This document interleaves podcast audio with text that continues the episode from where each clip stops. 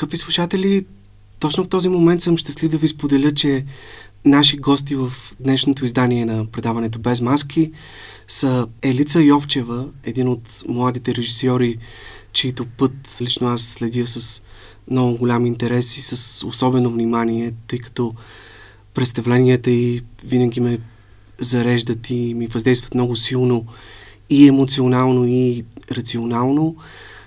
И една от най-талантливите млади актриси в българския театър, Славена Зайкова. С тях ще си поговорим за едно изключително силно и вълнуващо представление, което се играе на сцената на City Mark Art Center, бившото кино Левски в София. Спектакълът Жената е рибя кост, изграден по разкази на Йовков. Спектакъл, в който Словена съвсем наскоро имаше своеобразна премиера, а Елица, освен режисьор, играе на сцената една от другите две роли. И така, здравейте, благодаря ви искрено, че приехте поканата ни. Здравейте, Анчо. Здравей. Елица, може би да започнем от там. Как се роди идеята за това интересно и до някаква степен необичайно представление? Доколкото знам, нещата не са се случили по класическия начин.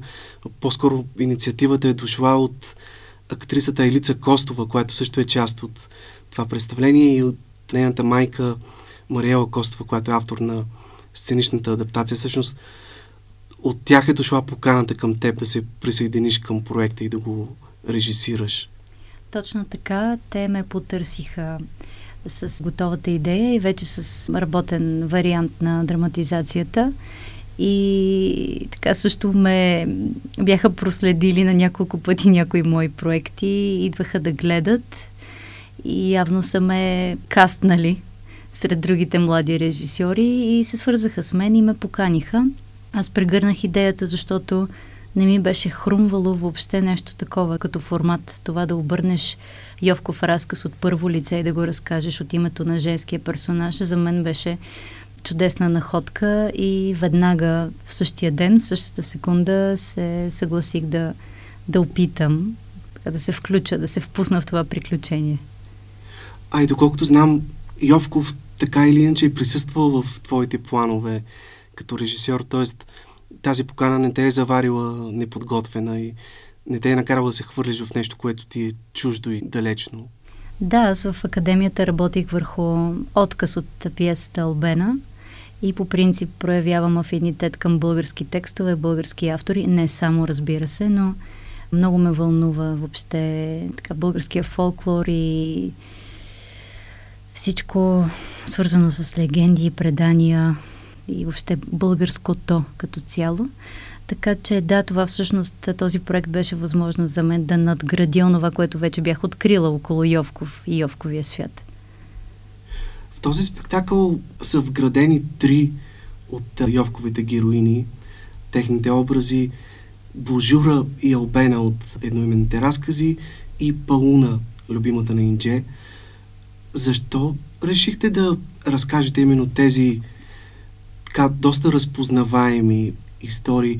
Питам те, тъй като обикновено, когато режисьорите пристъпват към света на някои от родните класици, особено тези, чието произведения се изучават задължително и в училище, има и друг възможен подход. Например, да се опитате да покажете непознатият Йовков, т.е. да направите сценичен колаж от някои от по-малко известните му, от по-непопулярните му произведения и по този начин да предложите един различен поглед към неговото творчество. Защо обаче се спряхте на тези така доста христоматийни негови истории? Имаше всъщност шест варианта, шест обработени разказа от драматурга Мариела Костова. И ние доста обсъждахме този въпрос, който ти ми задаваш, кой би бил по-добрият подход.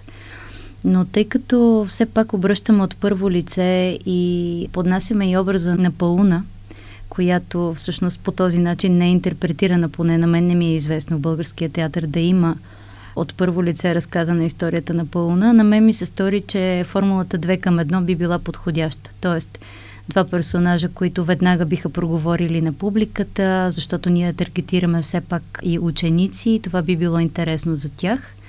И Пауна, която е за мен нали, по-новото, по-странното и по-неочакваното решение в случая.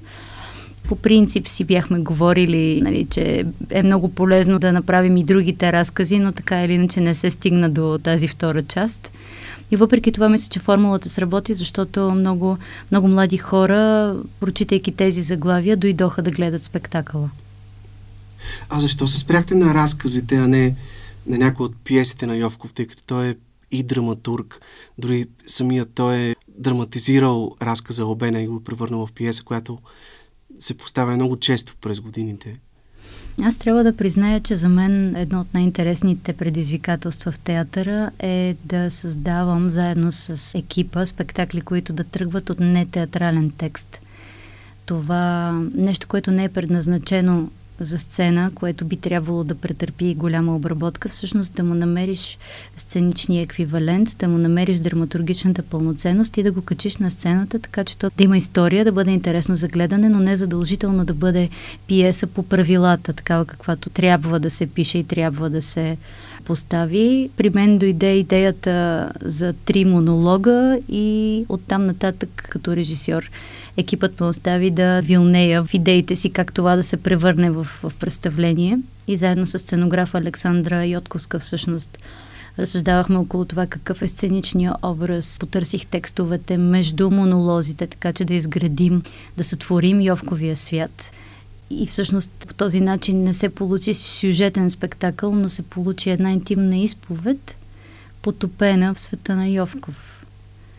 Да, всъщност във вашата интерпретация тези текстове на Йовков са преработени, са превърнати в монолози на трите жени, които разказват от първо лице, което до голяма степен сменя фокуса, тъй като ние чуваме тези истории, пречупени през гледната точка на самите героини.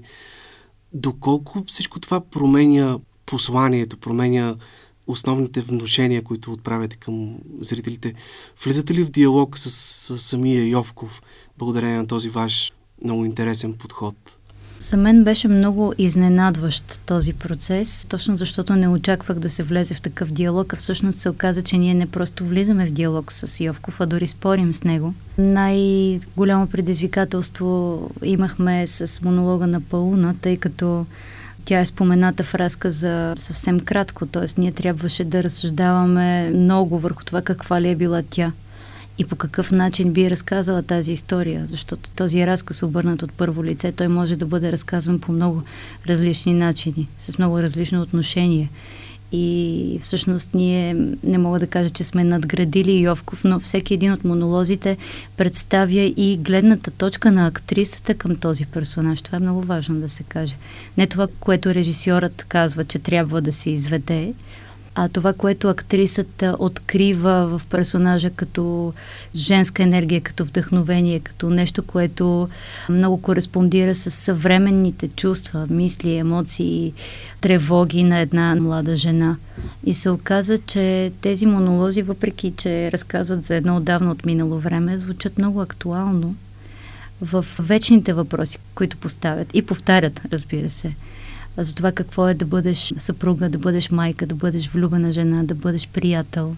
Всички роли, които една жена съвместява в себе си всъщност, преминават в този спектакъл като призраци от миналото, но всъщност оживяват ни много актуални, нестихващи, незатихващи теми. А има ли нещо, което обединява тези три монолога в цялостен замисъл? Да, разбира се. Това е задачата, която пред мен стоеше като режисьор основно. Тези три монолога са три изповеди на три същества, които са затворени между живота и смъртта, три души, които не могат да преминат в сценичния образ. Това са три самодиви, които обитават едно междинно пространство между, между гората, между водопадите, между едно лимбо своеобразно. И женското в тях в началото на спектакъла е сведено до минимум. Постепенно, чрез изповядването, чрез разказването на личната история, всяка от тези жени се отмива от себе си греха. Тя изрича на глас своята най-голяма болка, своята най-голяма тежест или грях и изричайки го, преживявайки го отново, тя се измива от него. И всъщност накрая трите успяват да преминат да отидат към светлината.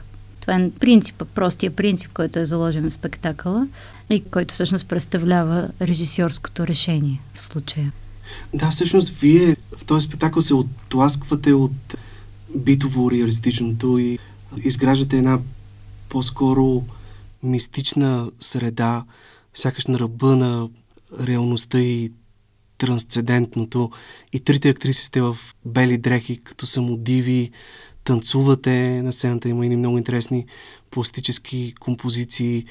Звуковата среда също до голяма степен е пречупена през магичното и мистичното.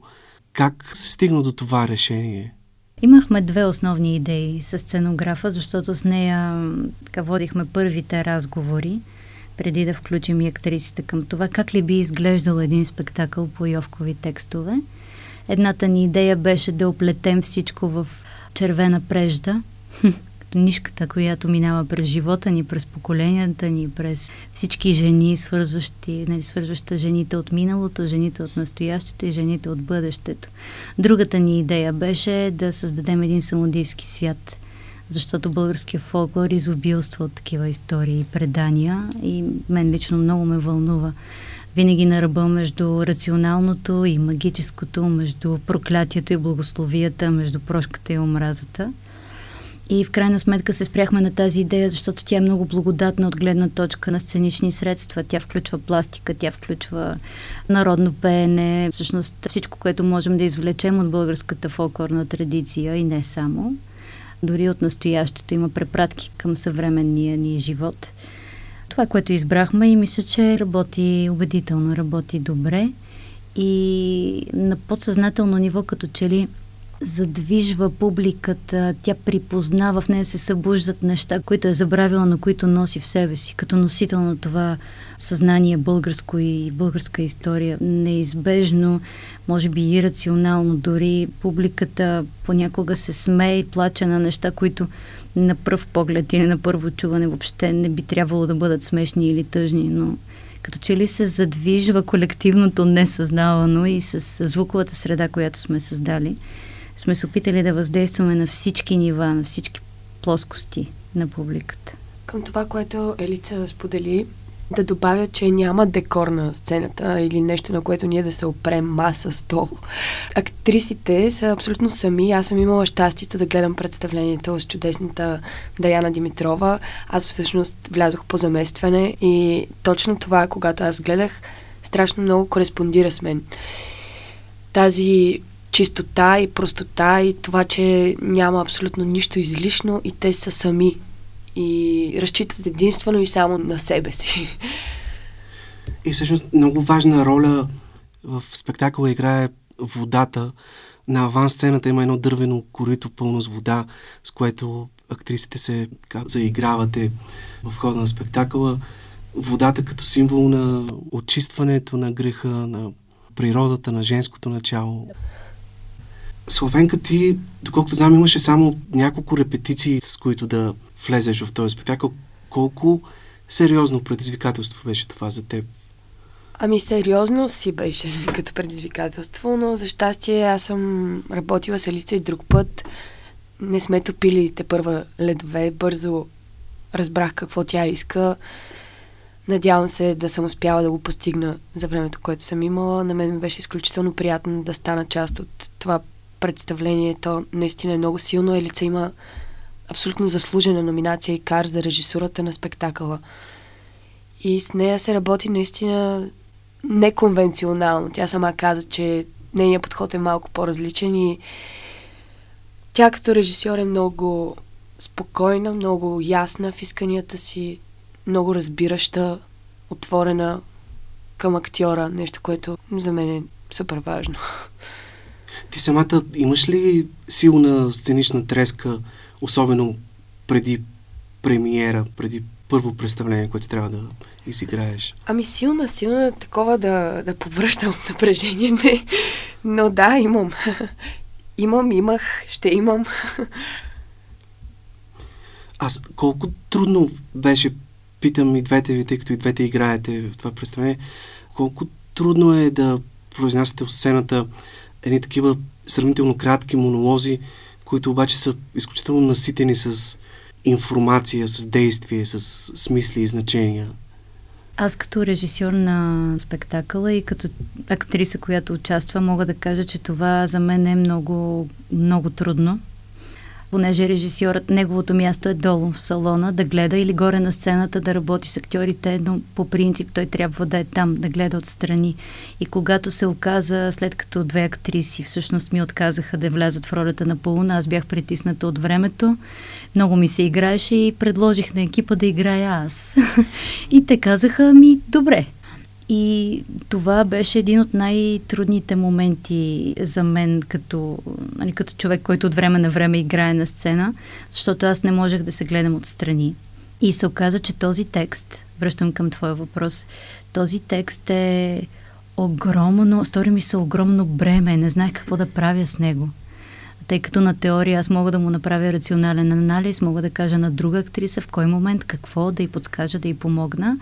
Тук, разбира се, имаше хора в екипа, които много ми помогнаха, но аз едва, може би, на 15-то представление започнах да се чувствам спокойна да работя с този текст и да откривам в него нови неща. И виждам каква голяма отговорност е да застанеш ти сам пред публиката, само ти и текста и да водиш разказа, да бъдеш интересен на себе си преди всичко, защото ако ти се вълнуваш от това, което правиш, от това, което излиза от теб в момента, от това, на което си проводник, ти неизбежно омагиосваш и публиката. Но тук вмъквам, важно е да се каже, че Славена влезе за малко репетиции и ние се опитвахме да не повтаряме онова, което вече е било постигнато фокус на нашите две репетиции и половина, които имахме с нея, беше тя да открие своя собствен почерк, своето собствено звучене в този монолог. И тя със сигурност може да каже повече за, за това. Ами аз бих върнала към това, че Йовков наистина е световен. Тоест тези текстове, те са писани отдавна, но те звучат актуално. И толкова хубаво е, че са поднесени без претенция, без нещо да е натиснато, без някакви свръх средства да бъдат ползвани, защото ти спомена водата и аз пак казвам, че няма нещо, на което ти да се опреш, някаква друга патерица да поседнеш или примерно, не знам. В смисъл, че си абсолютно сам в дълбокото, не си абсолютно сам, защото трите сме сами. Тоест, този образ ние можем по някакъв начин да кажем, че е колектив, колективен женски образ, една анима. И не е като да имаш текст, който можеш да забравиш и да кажеш горе-долу по сходен начин, нали, ако получиш бяло петно. Там ако разместиш нещо, защото то е поезия цялото това. Те, те са огромни картини, такива наистина, както казва Елица, всеки би се припознал. А тъй като вашата концепция е, че три самодиви споделят на зрителите историите на тези жени. Какъв е ключът на присъствието на актрисите в този спектакъл? Тоест, къде е границата между това да разказвате нещо от сцената с едно по-така леко или по-сериозно брехтовско отчуждение и да сте потънали в обстоятелствата, да присъствате психологически в спектакъла?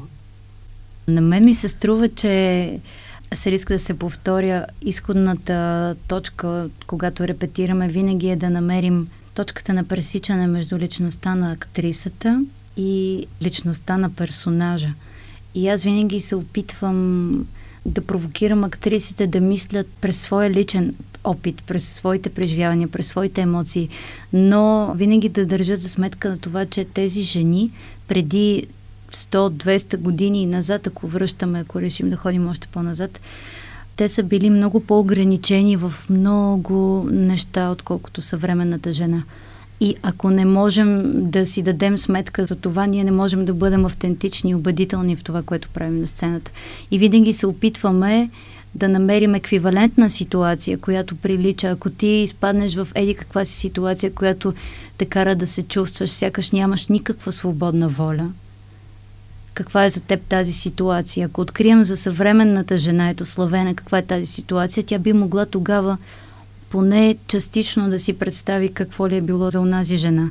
Така че моментът на отчуждение не бих казала, че присъства, може би само на финала, до някъде, но сме се опитали да се потопим и да срещнем актрисата с жената от онова време и сякаш тя, жената от онова време, минава днес, идва днес тук при нас през тялото на актрисата. Актрисата е проводника на това съзнание, което някога е живяло. Нали? Тази душа, която има свой път и тя може да се движи във времето и пространството.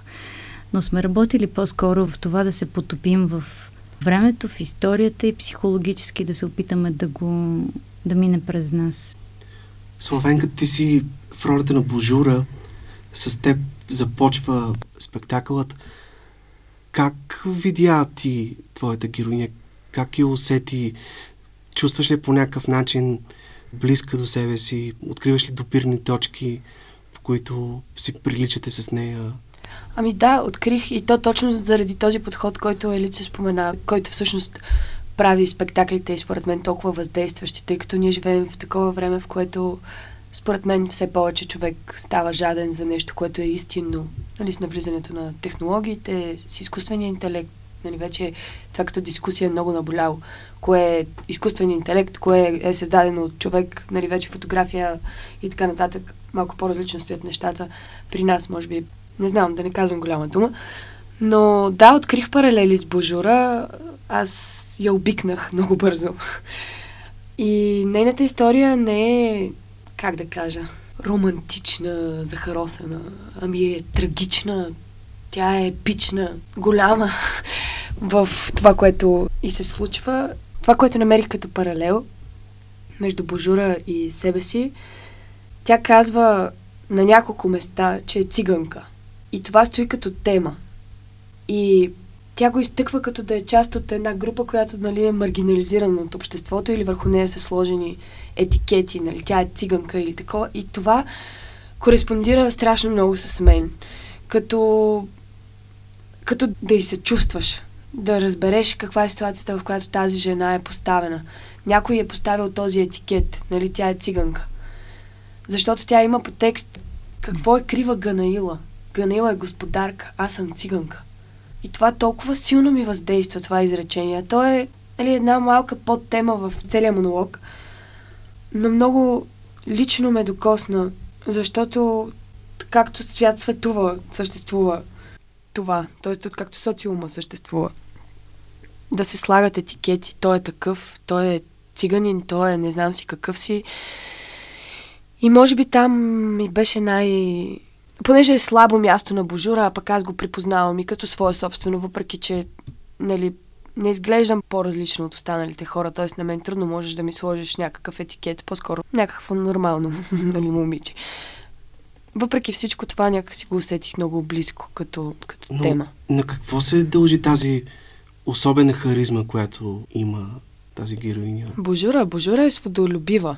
Свободолюбива, страстна, красива, способна да изпита силни, според мен, емоции. Крайни. Тя е харесвана. И в случая нейната история е точно нали, нещо, което може би много голяма част от хората са преживели и то е тази невъзможна любов. В случая, в нейния случай, нали, историята е трагична, защото завършва със смърт, но до много хора е близко като тема. Тази невъзможност.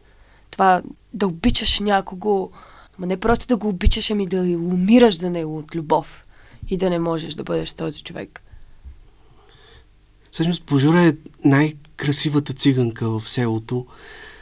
Как се обясняваш обаче, че като че ли на нея това не й е достатъчно, като че ли тя през цялото време се опитва да доказва на себе си, че е най-красива, най-желана, конкурира се съзнателно или несъзнателно с приятелката си Ганаила, дори се очудва, че тя сякаш не, не се гордее с красотата си, сякаш не я забелязва.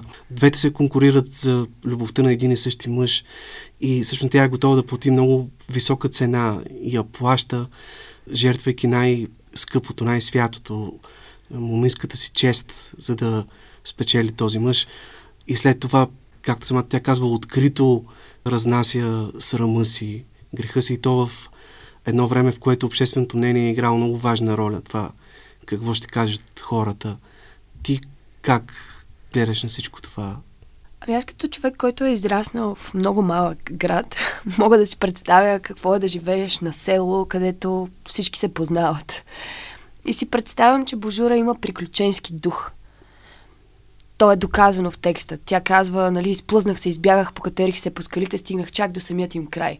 Тоест, представи си, Данчо, тя зарязва цялата си работа, тръгва, катери се, минава скалите и стига до Куковир, където пак имаме образа на водата. Но Божура е приключенски настроена. И както казах, тя търси или съществува за нещо, което е много по-голямо. Нея не я вълнува да ходи на пазара с майка си и да изкарва пари. Не я вълнува, че е бедна. Нали, като е била малка, се е впечатлявала от богатства и така нататък, но сега от гледната точка на времето, в което аз разказвам този монолог, тя вече ги е надраснала тези неща. И според мен това, което тя намира у Василчо и дори си давам сметка, че вероятно ако в селото не се е толкова говорило за това какъв е Василчо, е нямало тя толкова да възбуди нейния интерес. Но това, че цялото село говори за някакъв енигматичен човек, който тя не е виждала, а тя по цял ден се занимава с това да слуша кой какво приказва, защото пак ти казвам, то в малкия град няма какво друго да правиш, освен да ги слушаш тия хора. А и тя няма телефон, фейсбук, инстаграм да види какво става. нали? Тя слуша от стана уста какво се говори, изведнъж този Василчо от някъде се появява и това възбужда нейния интерес. Кой е този Василчо? После пък Василчо се наслагва до Ганаила. Нали? Тя чува, че ги споменават заедно. И момента, в който се разбира, че бащата на Ганаила, Хаджи Вълко, няма да даде дъщеря си на Василчо, защото е пияница, тогава, според мен, Божура изпитва истинско щастие, защото открива вратичка за себе си. Тя сама казва, че много се е забавлявала, нали, като малка да привлича запалените погледи на младите цигани. Тоест, тя очевидно е харесвана жена – но също така няма мъж в селото, който да е интересен на нея. А тя е жена. Съответно, е напълно нормално да бъде привлечена от този нов, енигматичен, очевидно добре изглеждащ човек. Всъщност, ако говорим за Божура и Албена, как гледате на тези жени? По-скоро като на грешници или като на жертви? Жертви, било то на красотата си, или на околните, или на света, в който живеят? Моята отправна точка винаги е, че това са хора, това са човешки същества. Очовечаването е това, което ме ме вълнува. И в този спектакъл сме се опитали да не даваме, да не произнасяме присъди по никакъв начин, а да дадем пълната картина с хубавото и с лошото. Решението, емоцията Ответната реакция е в публиката. Тя не е в това, което става на сцената, поне според мен. И тук със сигурност не сме се опитвали да порицаваме, да размахваме пръст, нито да изпаднем в някакво съжаление, в оплакване. Не. Човекът е направил избор, последствията от този избор са такива и такива. Публиката решава дали, какво, кога и как в себе си диалогът, решението е в съзнанието на публиката. Това е от моя страна. Не знам Славена как го усеща. Ами аз се присъединявам към това. А тъй като Обена е героиня, която много често е поставена на сцена, с какво се различава вашият ключ към нейния образ? Нашата Албена поема вината за смъртта на мъжа си куцър върху себе си. Тя се самонатоварва с тази трагическа вина заради тази голяма непостижима любов, за която Деве Славена спомена. Тя отива отвъд разказ, отвъд пиесата с това, че е готова всичко, всичко, всичко да поеме върху плещите си, само за да спаси любовта, дори не толкова човека, когато обича любовта, като се проникващо чувство, което осмисля целият ти живот. И на мен ми се струва, че този персонаж издържа много повече драматизъм и много повече вина, отколкото понякога се интерпретира в театъра. А Елица като Албена е много харизматична. Тя не е Елица типичната Костова. Албена, да, която можеш да си представиш. Има нещо много наивно в Албена, е много детско, много чисто, много наистина светло, такова. Аз като гледах, искрено се смях, особено на тези моменти, в които тя казва като мечка, нали, като мечка е. да, толкова е хубаво да го видиш това. Защото не е типичната представа, която всички ни имаме наслагвана за обена. Да, тя пак е обена. Пак става въпрос за същите неща, но самия подход е много по-човешки. Много по-истинска е тази албена за мен, отколкото на пудрените албени, които по принцип съм виждала по сцените. В този разказ има едно много силно изречение на Йовков. Грешна беше тази жена, но беше хубава. Изречение, с което той сякаш препотвърждава мисълта на Достоевски, че красотата ще спаси света. Вие споделяте ли тази мисъл? За мен красотата не е само външно състояние. И ако е така, то да, красотата ще спаси света. Но ако говорим за красота, естетическото измерение, не знам дали мога да се присъединя, не знам. Елица да, да каже тя какво мисли по темата. В смисъла на Албена, на това, че човек е склонен да прости всичко пред красотата, на мен ми се струва, че съвременният човек вече не може да се справи с това, но много се надявам да успее да се бори и да го запази. Аз свързвам красотата с изкуството, защото за мен красотата не е онази хладна хубост, пред която всеки се възхищава, а нещо, което те разтърсва дълбоко емоционално. Красиво може да бъде едно преживяване за мен категорично.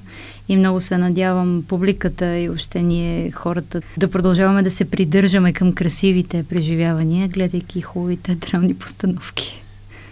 А може ли да търсим прилики между Албена и някои от великите грешници при Достоевски, например Настасия Филиповна? Аз мисля, че това така или иначе е архетип, който пътува, който се носи из литературата и изкуството като цяло и ние имаме нужда да ни се припомнят постоянно тези примери и фигурата на героя въобще, за да можем постоянно да я оспорваме, да я очовечаваме, после пак да я възвеличаваме. Защото това не е ли това природата на човека? Всъщност да се въздига и после да пада много болезнено. А вие как си обяснявате това отношение на обществото в селото към Албена? Защо една такава общност, която е обречена на един а, еднообразен, безперспективен живот, не се гордее с единственото ценно нещо, което притежава в селото, с единствената си различност и до такава степен се чувства застрашено от нея, че е готово дори да я погуби.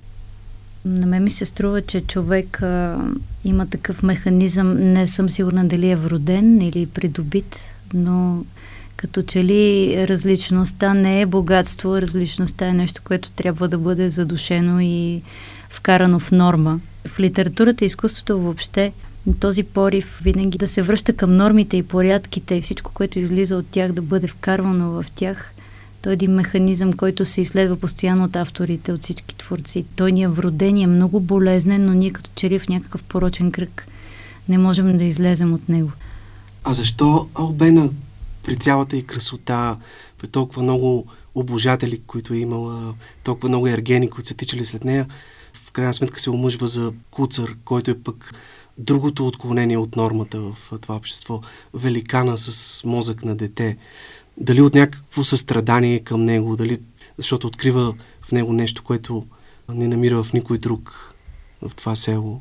Патриархалният морал от това време, ние много сме говорили за това с актрисите и преди това и в академията, когато работих върху Йовков, изисква определени неща от една млада жена до определена възраст, тя да се задуми. На мен винаги ми се е струвало, че Албена всъщност плаши околните със своята красота. И съм се чудила дали мъжете не се осмеляват да я поискат заради това, че не знаят дали ще могат да се справят или тя ги отхвърля, защото не ги харесва достатъчно. Мисля, че това е един двупосочен процес, но тя в крайна сметка на една преклонна за онова време възраст, вече е трябвало да се задуми и е била като че ли принудена от порядките на своето време да се задуми. И Куцър всъщност тя казва, той всъщност той мен ме взе, не че аз съм го взела. В един момент най-красивата жена се оказва жената, която никой не иска да вземе. Този парадокс за красотата, която спасява, но и красотата, която те плаши, която те отстранява и те отдалечава, за мен е великолепна находка в Йовковото творчество. И всъщност не е случайно действието в този разказ се случва през страстната седмица от Велики понеделник до разпети петък, събота така нататък. Тоест има един много силен паралел между Възкресението и разпъната тълбена. Да, чудесна хрумка на Йовков. Не, не той наистина е огромен. Не мога да го обхвана огромен. дори, да.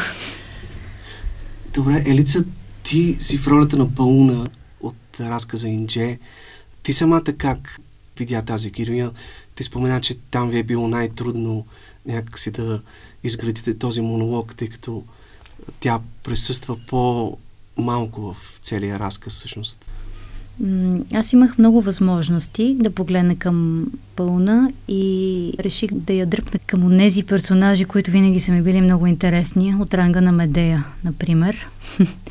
и ми се искаше да, да я натоваря с темата за отмъщението. Защото това създава един много голям парадокс в една млада, красива жена, чието дете е убито – една силна жена. Очевидно тя има много голяма харизма също и много силен характер, който впечатлява Индже. Той е бил с много жени, но не отклонява погледа си от нея. И това, което аз изследвах и продължавам, и ще продължавам да изследвам, тъй като наистина е трудно съвременна жена да работи по тази тема, е какъв е пътя от омразата и желанието за отмъщение отново към любовта, как можем да се завърнем към любовта. Любовта да ни е финала, любовта да е изхода, любовта и прошката.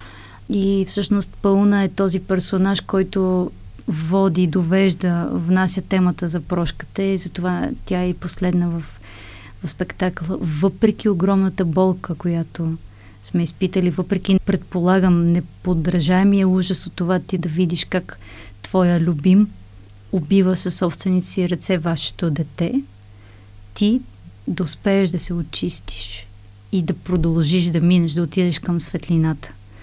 За мен това са въпроси, които киното и театъра никога няма да спрат да изследват, защото те са вечни и са високо над нас. Добре, това е един независим проект. Колко трудно ви беше да го реализирате и доколкото знам, премиерата е била в Сфомато, като оттам нататък и до сега той се играе в City Mark Art Center. Трудно беше от гледна точка на логистиката и финансите. От гледна точка на мотивацията нямаше никакви проблеми, тъй като ние бяхме сигурни, че искаме да направим този спектакъл по възможно най-добрия начин. Това, че не разполагахме с много средства, ни накара да мислим много по-просто в смисъл обратното на несложно. Да упростяваме схемите, да упростяваме костюмите, да в смисъла на Гротовски един беден театър, който няма нужда от излишни напудрености и неща. Актьорът, текстът и партньорството на сцената. Това са трите неща.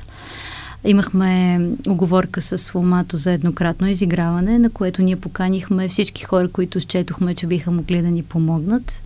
И истината е, че една минута след финала на представлението при нас дойде директора на City Mark Art Center и каза, идвате при мен, никъде да не сте мръднали. И от тогава вече трета година ли се пада, не ни пуска. Аз мисля, че и други директори много бързо ще усетят коя е лица. Славенка спомена, че този спектакъл ти донесе номинация за, за наградите и кара за дебют. До каква степен тази номинация се оказа полезна за сценичния живот на представлението? По-скоро се оказа полезна за начина по който започна да се гледа на това представление. Не мога да кажа, че е докарало много повече публика, защото такъв тип спектакли имат определена аудитория, която ги гледа. Той не е достъпен до много широка аудитория, може би, не знам. За сега така ми се струва но като че ли ме постави в някаква категория този спектакъл на режисьор, който има силен афинитет към български текстове. И след този спектакъл получих няколко покани да правя български текстове. Тоест явно за мен лично това е някаква задвижаща сила в тази посока била. Да, и... Ти преди няколко месеца направи в Старозагорския театър един спектакъл Иконите спият, посветен да. на Гео Милев. Аз още не съм го гледал, но ще се радвам много да, да успея да го гледам. А какви са отзивите и реакциите от страна на зрителите? Преоткриват ли Йовков по някакъв начин Идват ли много ученици, тинейджери, млади хора, тъй като Йовков е част от учебната програма по литература? Имахме няколко спектакъла с ученици. Това, което наблюдаваме, че в началото те са много шумни, както обикновено. И някъде на десетата минута се окрутяват и до края на представлението не помръдват. И на мен ми се струва, че това е достатъчно говори само по себе си. Явно този свят, който оживяваме на сцената, ги въвлича и им дава друга гледна точка към един автор, който може би те дори не са приели на сериозно. Същото се случва, между другото, и с иконите спят за Гео Милев. Това го наблюдавам вече втори път и се убеждавам, че има тук нещо, което трябва да се вземе предвид за тази аудитория. Какво и как се поднася, всъщност е много важно, има как да се регулира. А имате ли възможност да пътувате често с този спектакъл в различни градове, да гостувате? За сега сме играли в Бургас, две представления в един ден, така успешни, при много възторжени отзиви и ни предстоят, надявам се, през новия сезон. Сега няколко турнета, за които си чакаме още датите. Сега, доколкото разбрах, ще го играете във Варна през август, един фестивал. Да, изчакваме потвърждение. Но ако някой иска още да ни покани и ни слуша, Ние да заповяда. Добре, накрая, Елица, ще ти помоля да кажеш няколко думи за един твой проект, който ще бъде част от малкия сезон в Сфомато, посветен на легендата за Калиакра, доколкото разбрах. Да, това е най-новото представление, което така под мое ръководство излезе на сцена. Вдъхновено от легендата за Калиакъра, това е един типичен дивайзинг процес или колаборативен процес, в който режисьорът и актрисите заедно генерират текстовете, изхождайки от, в случая от легендата за Калиакра. Аз като драматург изработих сценичната версия и костюмите са наше дело. Спектакълът няма декор. Разчита се на хубавия текст и на актрисите. Изключително магнетичен, потапящ те спектакъл. През цялото време в него има музика. Всичко се разгръща много бавно, като морски вълни, като на море, което те залива. Това са четири гледни точки към легендата, според която 40 млади жени сплитат косите си и скачат от нос калиакра, за да се спасят от насилника си. Темата за войната и мирът и за това какво се случва с човека, когато осъмне в положение на война и на насилие, всъщност е основна, се оказа в представлението. И решението, нали, как, как се развива този разказ, е сходно с жената Рибия Кост, от гледна точка на това, че накрая отново има спасение за тези жени, които са заключени на дъното на, на Черно море и не могат да, да изплуват оттам. На коя дата ще се играе представлението? На 30 юни от 18.30 в голяма зала на театрална работилница с формат. Добре, аз ви благодаря изключително много. Елица Йовчева и Словена Зайкова бяха гости в днешното издание на Без маски.